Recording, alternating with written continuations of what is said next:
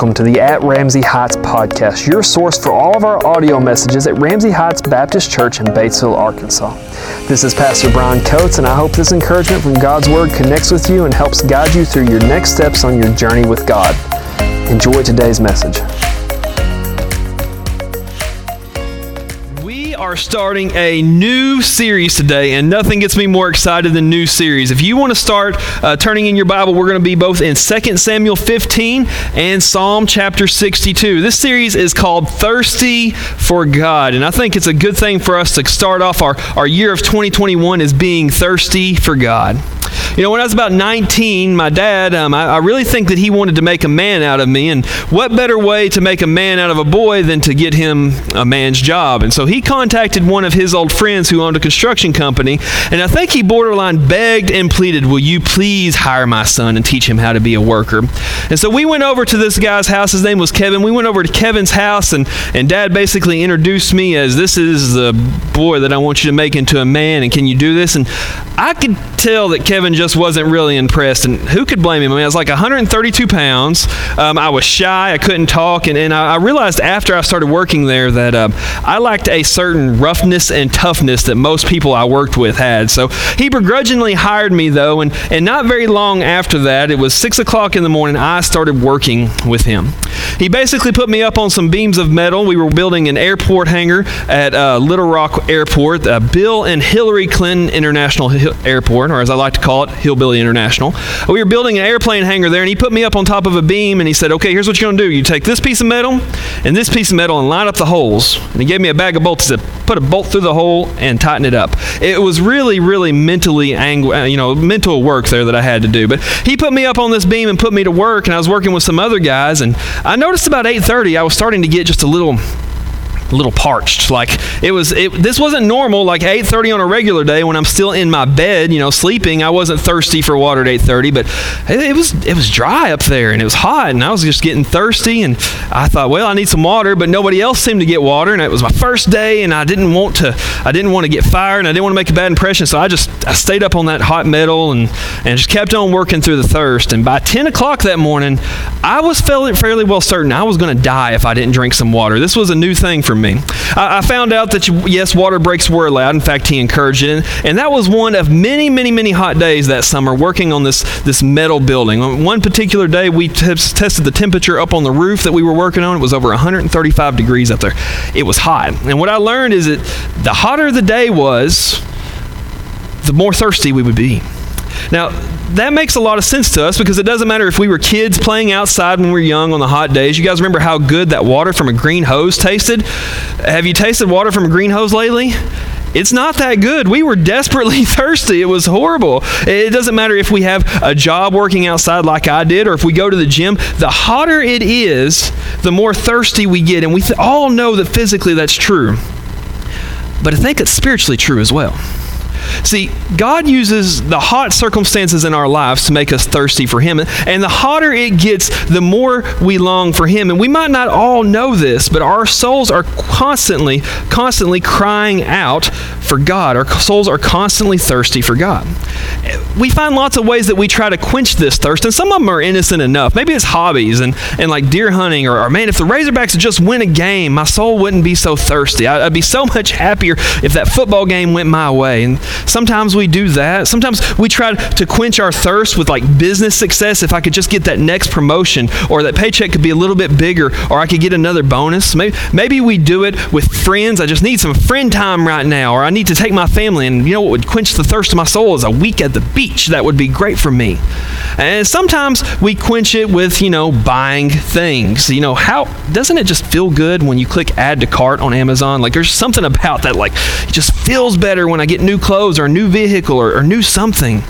Uh, sometimes we turn to maybe even more destructive ways of trying to quench this thirst.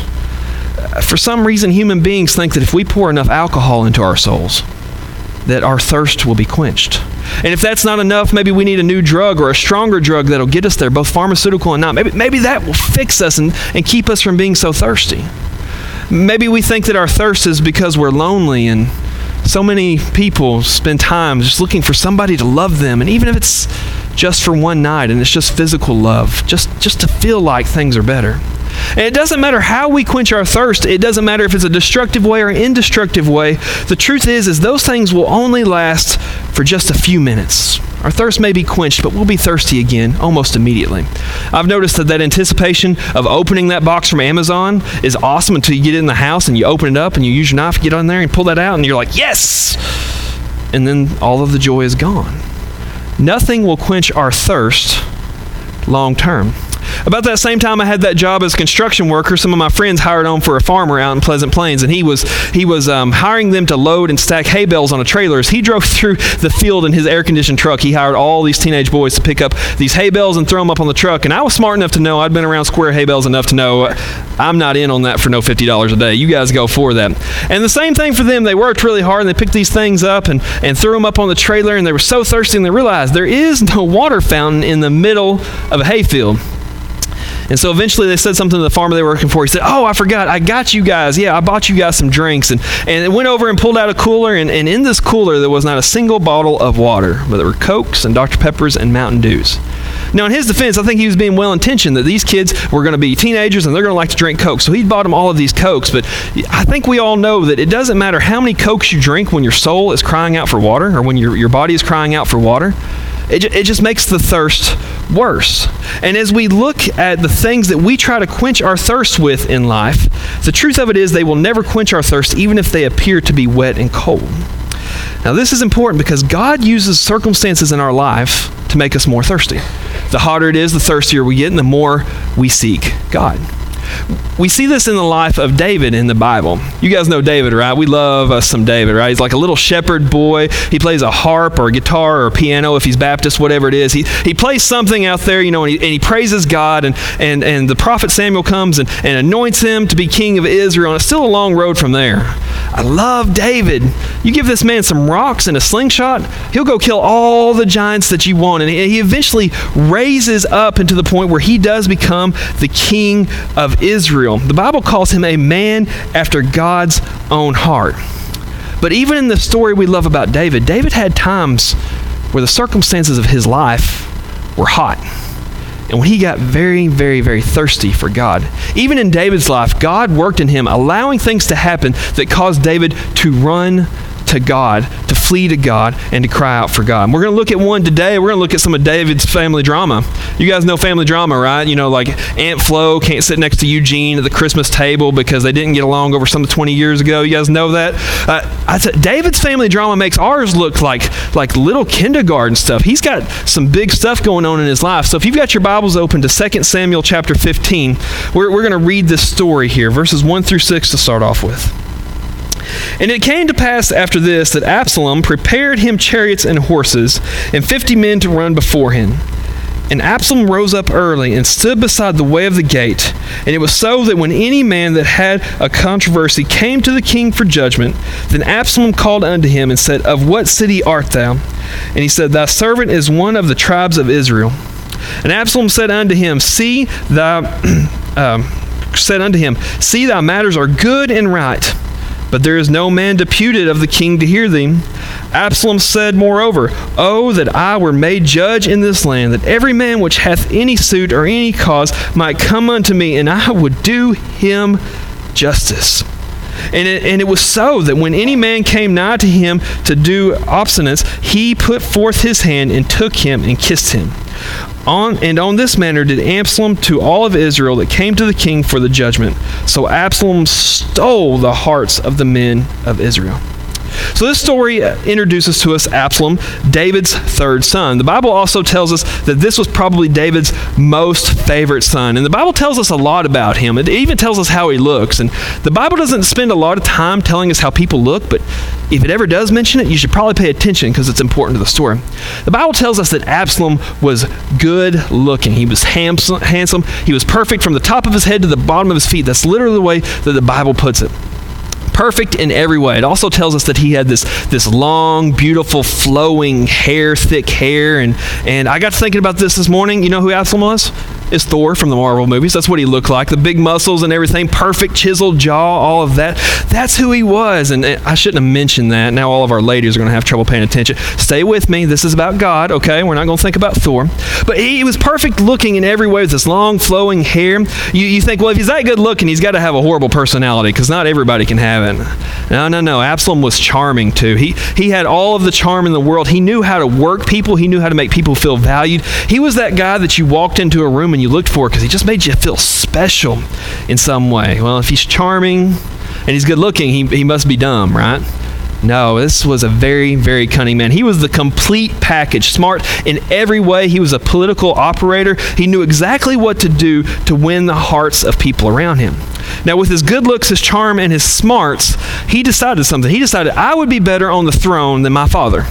I should take the throne from him. I would be a better king than he is, and I want it. The problem is, is he wanted it now, even though he probably would have inherited it after David's death. He said, I want it now, and so he hatched this plan to take it away from David. So in this story, we're going to look, and in your notes there, we're going to look at four problems David has. The first problem that David has in this story is he has a betraying son. Up here on the screens, he has a betraying son. Now, what Absalom did is he kind of exploited a problem in the system. At this time in Israel, there, there was no Supreme Court. There was nobody to be a final ruler except for the king. And so if you had to dispute with a neighbor over land, or you were having family drama, or you had some kind of something that needed to go to a justice to decide the issue for you, you would come and you would appeal to the king. King, they have taken this from me. They're doing this. King, can you fix this? Can you issue a royal decree? And people would come to David to do this. But David's king over Israel, he can't hear every little complaint of everybody that comes complaining to him. So many people never got to talk to David. Only, only big cases made it to David. Only really important things made it to David. And Absalom knew that he could exploit this. And so outside of town, he set up on the side of the road and he waited for people that were coming to David with a complaint. Coming to David with some kind of a problem. Here you have Absalom, perfect looking, Thor body, hair everywhere. He's got this beautiful chariot sitting on the side of the road. He has an entourage of fifty people that just follow him around. And as, as people come, he says, tell me your problems.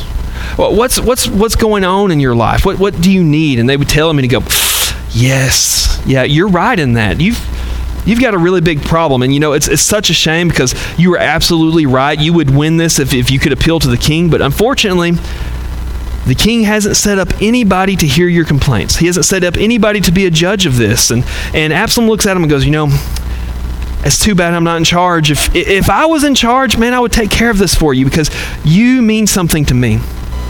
And then what he would do is he would offer them a sign of respect that was very rare. In order to understand this, you need to understand the custom of Israel. That in Israel, when you were trying to show respect to somebody, you kissed them. Not, not a romantic kiss, but a, a kiss of respect, just a peck on the cheek. And if somebody was of equal social status to you, you showed them that respect by kissing them on the cheek. But, but if they were of a higher social status than you, you would take their hand and you would kiss their hand. And so here you have these people, these commoners, coming up to the son of the king. And of course, as they're parting to show him respect, they are supposed to take his hand and kiss his hand to show him respect. But he waves them off. He says, no, no, no, I'm, I'm here to serve you. I'm, I'm here for you. And so he takes their hand, those who are lower than him, and he kisses their hand, saying, you are higher than I am. Now, the Bible tells us that what Absalom, what he does with all of this is that he steals the heart, steals the heart of these people with the modern day equivalent or the equivalent of the modern day shaking hands and kissing babies. He steals the heart. A couple things I want to notice about that. Number one, look at how easy it was for him to work his way into the hearts of the people. And this is just a side point, but we as a church in this community, if we are really at war for the hearts and souls of people around us, I want you to look at the example of Absalom. Even though he's he's the bad guy, look how easy it was. He served, he listened, and he respected. I think we can draw some wisdom from that as we go forward this year, looking for opportunities to sacrificially serve. But that's just a side point. Here's the main point. I love that the Bible uses the word stole. It doesn't say he won or he got. The Bible literally uses the word stole, which means he took something that didn't belong to him. This respect in these hearts that he was receiving, these were people who should have been honoring and following and loving David, the one true king, the king set up by God. But Absalom came up with this plot to steal their hearts, to take what didn't um, belong to him. And we all know that if you can control someone's heart, you can control their actions. So David's problem number two, the second problem he has, is that he has stolen influence. His influence has been stolen from him. We'll continue on with this story, verses seven through thirteen here. And it came to pass after forty years that Absalom said unto the king, I pray thee, let me go and pay my vow which I have vowed unto the Lord in Hebron.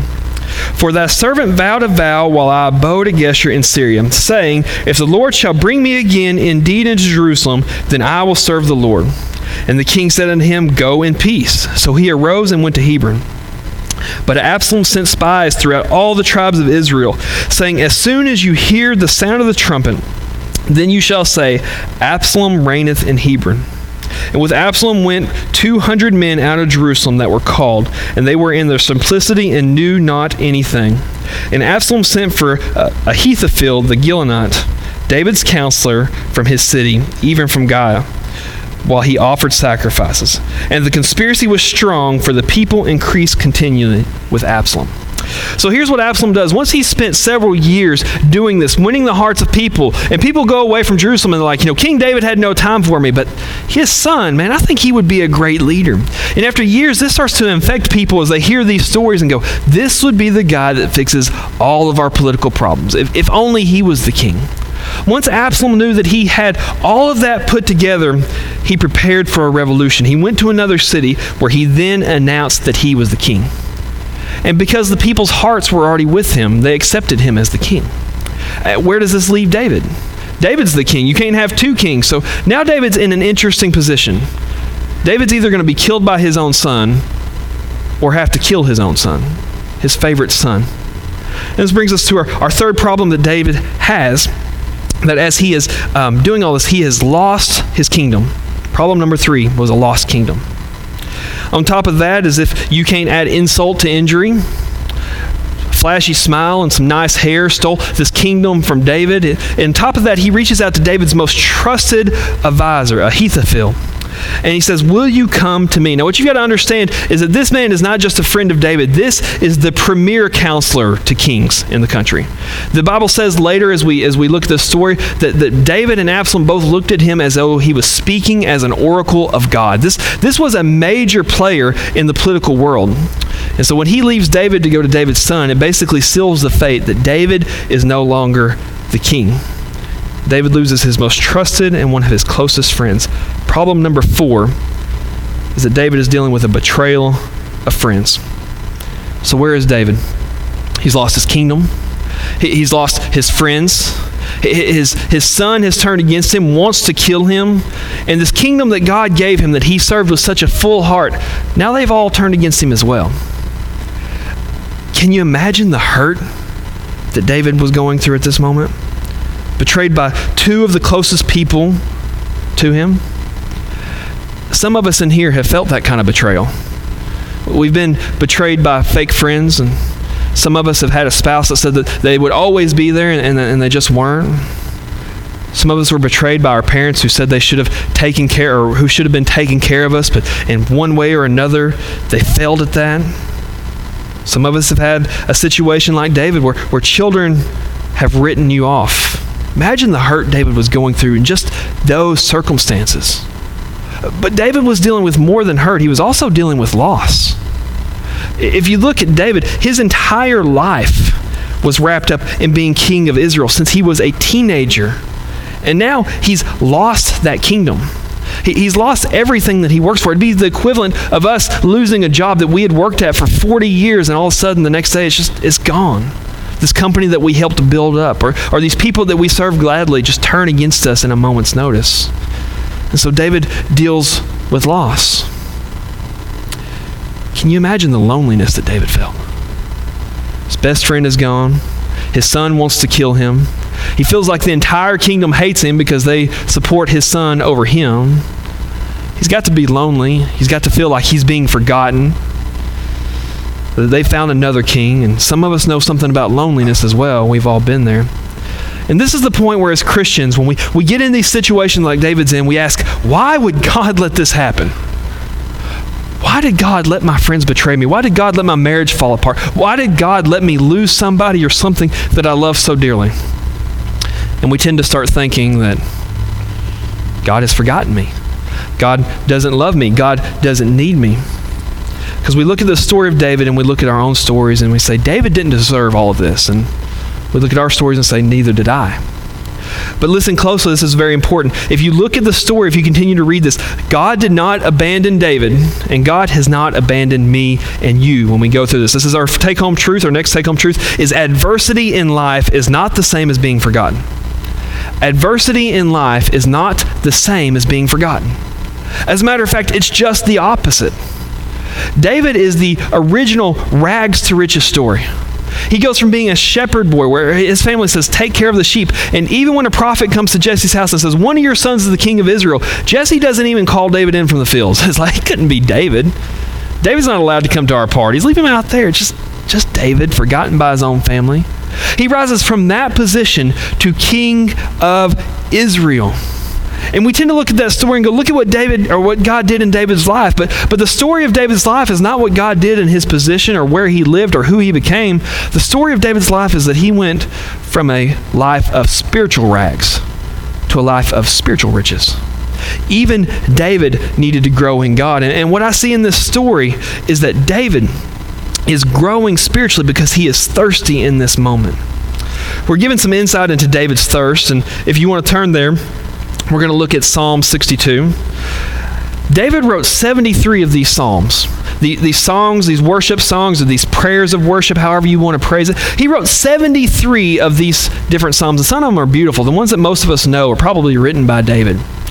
But listen, this is care, let's do some math. David wrote at least twenty-five of them in this little short period of time when he was fighting with Absalom, when his son had betrayed him, when he had lost his friends, when he had lost his kingdom. Let me tell you again, let me make sure that I'm making my point here. Out of all of David's life, he wrote seventy-three Psalms, at least twenty-five and possibly five more. So twenty-five to thirty, over a third of them were written during this one season in David's life.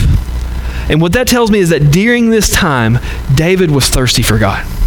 David was thirsty for God in his circumstances. He was thirsty for God in his hurt and in his loneliness. This is the thirstiest time in his life where he wants to be close to God. One of these psalms written at this time, written specifically at the time when Absalom is stealing the hearts from people, is Psalm sixty-two. And I wanted to just look at David's heart and, and get a picture of what's in his heart here. So let's read verses one through seven of Psalm sixty-two. Truly my soul waiteth upon God. From him cometh my salvation. He only is my rock and my salvation. He is my defense. I shall not be greatly moved. How long will you imagine mischief against a man? You shall be slain, all of you, as a bowing wall shall you be, and as a tottering fence.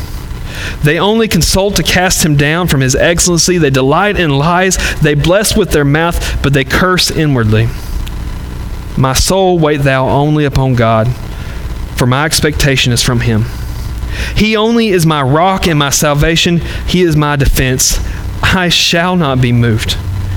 In God is my salvation and my glory. The rock of my strength and my refuge is in God. Look at what David does here.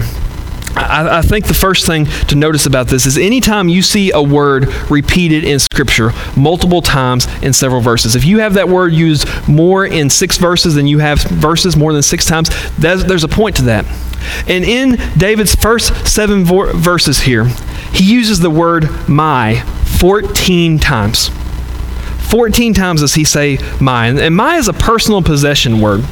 And what he's saying here is, is no matter what I lose, if I lose my friends, if I lose my son, if I lose my kingdom, I still have something. No matter what, I still have my God. I still have his presence with me. He is still my salvation. He is still here with me. I think it's only in times of loss that we truly appreciate what we really have. And I think for David, that's what we're seeing in his thirst and why he's so thirsty. Is, is for the first time, maybe in a long time, while he has always loved God, he truly knows what he has in God for the first time. Because everything else is either taken from him or on the verge of taking from him. I had a friend some time ago who, who lost her husband to cancer and left with small four, four small children. And of course, they had no dad. It was just really, really heart-wrenching time to see them go through this. And and one of the things that helped get those children through is they would wake up in the morning and, and they would just miss their dad. And and one of the ways that they would get through this is they had these old tapes of him talking. And they would pull these tapes out and plug them in, and they, and they just listen to his voice and find comfort in the fact that even though he's not here, I still have his voice with me. If you think about it, when he was still here, when dad and husband was still around, when he could be seen at any time, be asked a question at any time, I doubt those tapes were ever listened to. Nobody wants to listen to dad when he's in the next room. But when he was gone, th- those tapes became precious and invaluable because it was all that she had left and all those children had left. And, and that's what we see in David's relationship with God here. In this moment, he had always had this relationship with God, but it becomes invaluable to him because everything else is gone. And this is the one thing that nobody can take away from David, is his relationship with God. And so we see him thirsty to draw close to God. David defines what he has in God in these verses. Number one, he calls him, he is my defense. My defense. That word actually means fortress. So, so David is looking at God and saying, this is my hiding place. These are the walls that I get behind. My God is my place of safety. Something that David wouldn't have needed or wouldn't have thought of if he wasn't in danger. It means a place that he can hide and feel safe all the time. He says, my God is my rock, the, the steady place that I can build on. This one thing that is consistent in my life that is, that is nothing else. My rock is always there. And he then says, my God is my salvation. David looks in the midst of his hardest time in life. He looks to the future and he looks for the hope that he has. He's understanding that his eternity isn't controlled by what's going on now, or what he's losing now. His eternity is controlled by God, and it cannot be taken away from him. This is when David truly, truly cries out to God. Because to David, God was not some man in the sky that sits on a cloud that you can throw random prayers at, and maybe he hears them or he doesn't. For, for David, God was his hiding place, his safety, his sanctuary, his steadiness, and his hope. Our next take-home truth is this, is we put our trust in God because he is our hiding place, steadiness, and hope. Isn't that what our souls thirst for in any situation, is a safe place, consistency, something that never changes, and hope? In our hardest times, don't we want to know how this is going to uh, end? Don't we hang on to in the midst of twenty twenty-one and a pandemic and all the things that we've we've gone through in the past year? Don't we hold on to it's going to be better one day? And David sees God as his hope. God can be this for us as well if we allow him. How would our lives change if we really trusted God to take care of those three jobs? How would we live differently if we really, really, truly, honestly trusted? Not just said that we trust, but if we really trusted him. You know, I've noticed something about kids. Kids are funny. They're funny looking and funny sounding and funny acting. They're just funny all around. I've noticed something about kids. Kids play hard, don't they? They're just playing with reckless abandon. No, nothing else in the world matters but what's going on now. And because of that, kids fall down a lot or run into things a lot or get hit in the head a lot. Kids have lots of injuries. And I've noticed about the youngest kids that when something happens to them, if they fall down and scrape their knee, there's this, this split instant where they look up, that head pops up, and immediately they look to their parents. And, and they're asking a question of their parents, what now? And in that instant, you can control that child's reaction. If you hop up and go, oh no, my baby, and run over and pick them up, that kid is gonna scream their, their lungs out because they think that they are dying because you think that they're dying. But if that kid falls down and scrapes their knee, and they go, I'm scared, and I think it hurts, but they look at their parent, the head pops up, and if they see that reassuring face of their parents saying, you're okay, get up, you can control that child's reaction. I think that if we trusted God the way that kids trust their parents, where we could look at him and hear his reassuring voice saying, yeah, I know your knee hurts, but you're okay, get up and keep going. It would change the way, that it would change our faith. David is a little kid in this. He's fallen, he scraped his knee, he's scared, he thinks that he's hurting, and he looks to God to find that assurance. And I want to notice how David changes in just a few short verses. As he starts writing this, you have to think, he's got all of this anxiety, all of this worry. What's going to happen to me? Are they going to kill me? They're taking my kingdom. I've lost everything. Why does my son hate me so much? All of this stuff. David begins to sit down and he just begins to write about how much he trusts God as my safe place, as my hope, as my steadiness and my continuity. And I want you to look in just a few verses how David grows. I'm going to read two verses to you again. This is verse two. He only is my rock and my salvation. He is my defense. I shall not be greatly moved. Verse six. He only is my rock and my salvation. He is my defense. I shall not be moved. Those verses are identical with the exception of one word. In verse two, he writes this, my God is all of these things to me, and he says, but I won't be greatly moved. And that, that word moved means shaken, or I won't greatly waver. And so what he's saying is, I might be moved a little bit. I might be a little shaken. I might be a little bit, but just a little bit, not a lot. But as he continues to focus on God, as, as he continues to pursue God in this, he gets down to verse six and decides, I've got to write that again. And this time he says, I'm not going to be moved even a little. I won't be shaken even a little.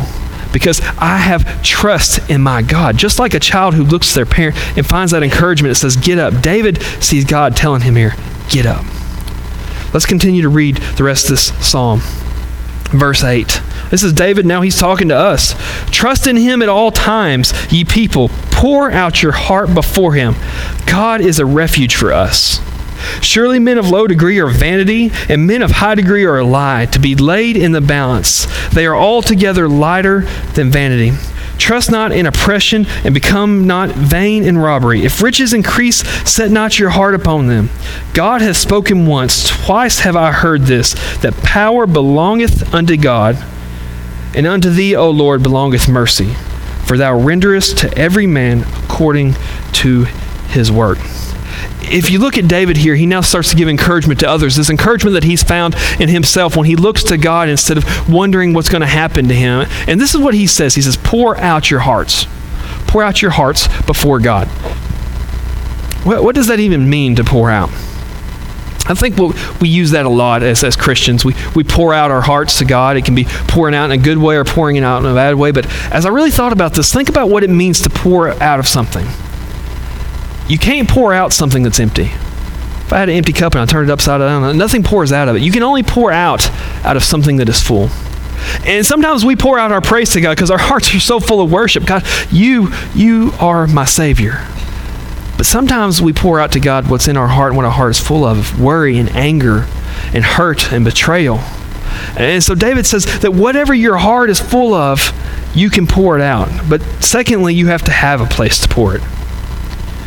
And David says that our place to pour it out is before God. The words before God in here means in his sight. Give him everything. Pour it out where he can see it. Let him have it. I, I love how the Bible is so excellent at describing things that don't even connect. The Bible didn't say trickle out your heart before God. Slosh out a little bit so it's not so heavy. The Bible says pour it out. Give it all to him. And this is what David has learned and what he's saying. David says, I can let go. I can empty my heart to him and I can completely unload it. So if we find ourselves in a time where we need strength or safety or hope, all of those things are found in God. David explains why he feels this way is that David has rejected everything else to quench his thirst. You think about David, he is a king. Think of all the things he could have put his hope and trust in in this moment when he's fixing to lose things.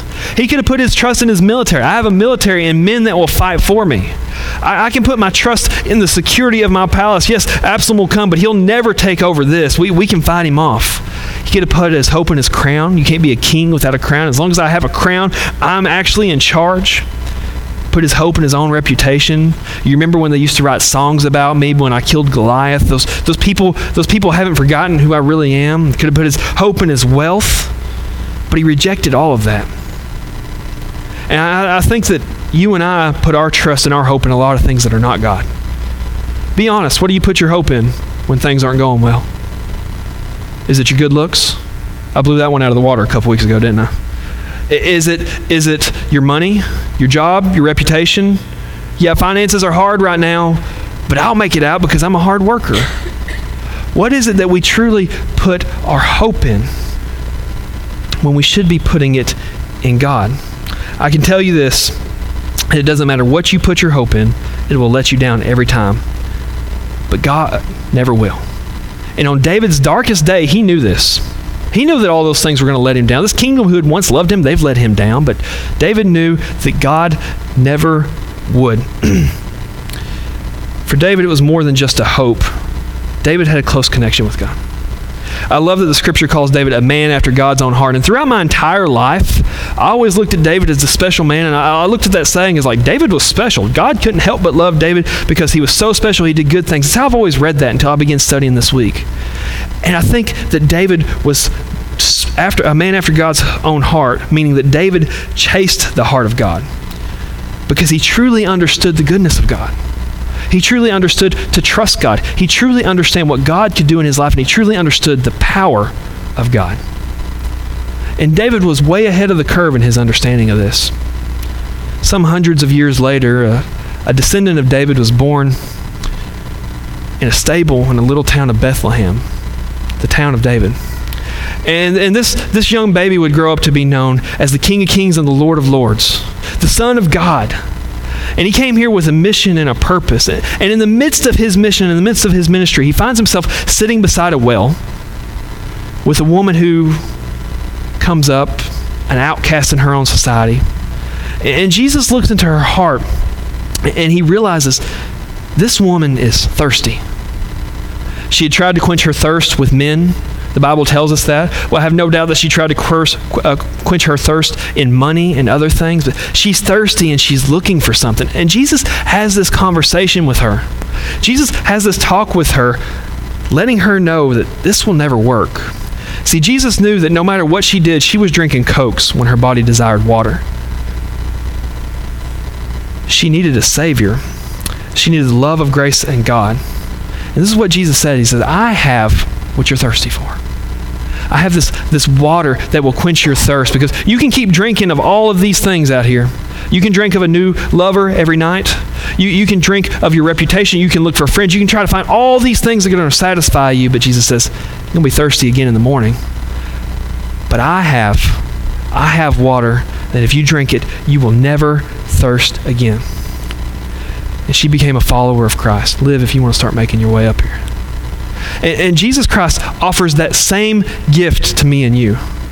Because just like that woman, we all find our own things that we try to quench our thirst with. Some of them maybe a little bit more innocent than others, but we're still trying to fi- uh, finish our thir- we're still trying to quench our thirst. But that emptiness in our life will never be changed until we find Him. Some of us are here this morning and we've been trying to go through life finding this or that. Some of us are Christians and been trying to do that. But the truth is, until we find our trust in Him, our souls will never, never be satisfied. If you're here this morning, that gift is available to you if you've never accepted it. That gift of, of the water that keeps you from thirsting again. The gift of a God who is your strength, who is your salvation, who is your rock, and who is your hope. And if you haven't accepted that, it's, it's time to put your faith and trust in Him. And it's the only thing that's going to make you feel fulfilled. It's the only thing that's going to fix the emptiness that you feel in your heart. If you feel like God's calling you to do that now, this is available to you, and I would love to talk with you. And for the rest of us, maybe it's time for us, like that child, to learn to look at our parent again and find our assurance in Him instead of the circumstances around us.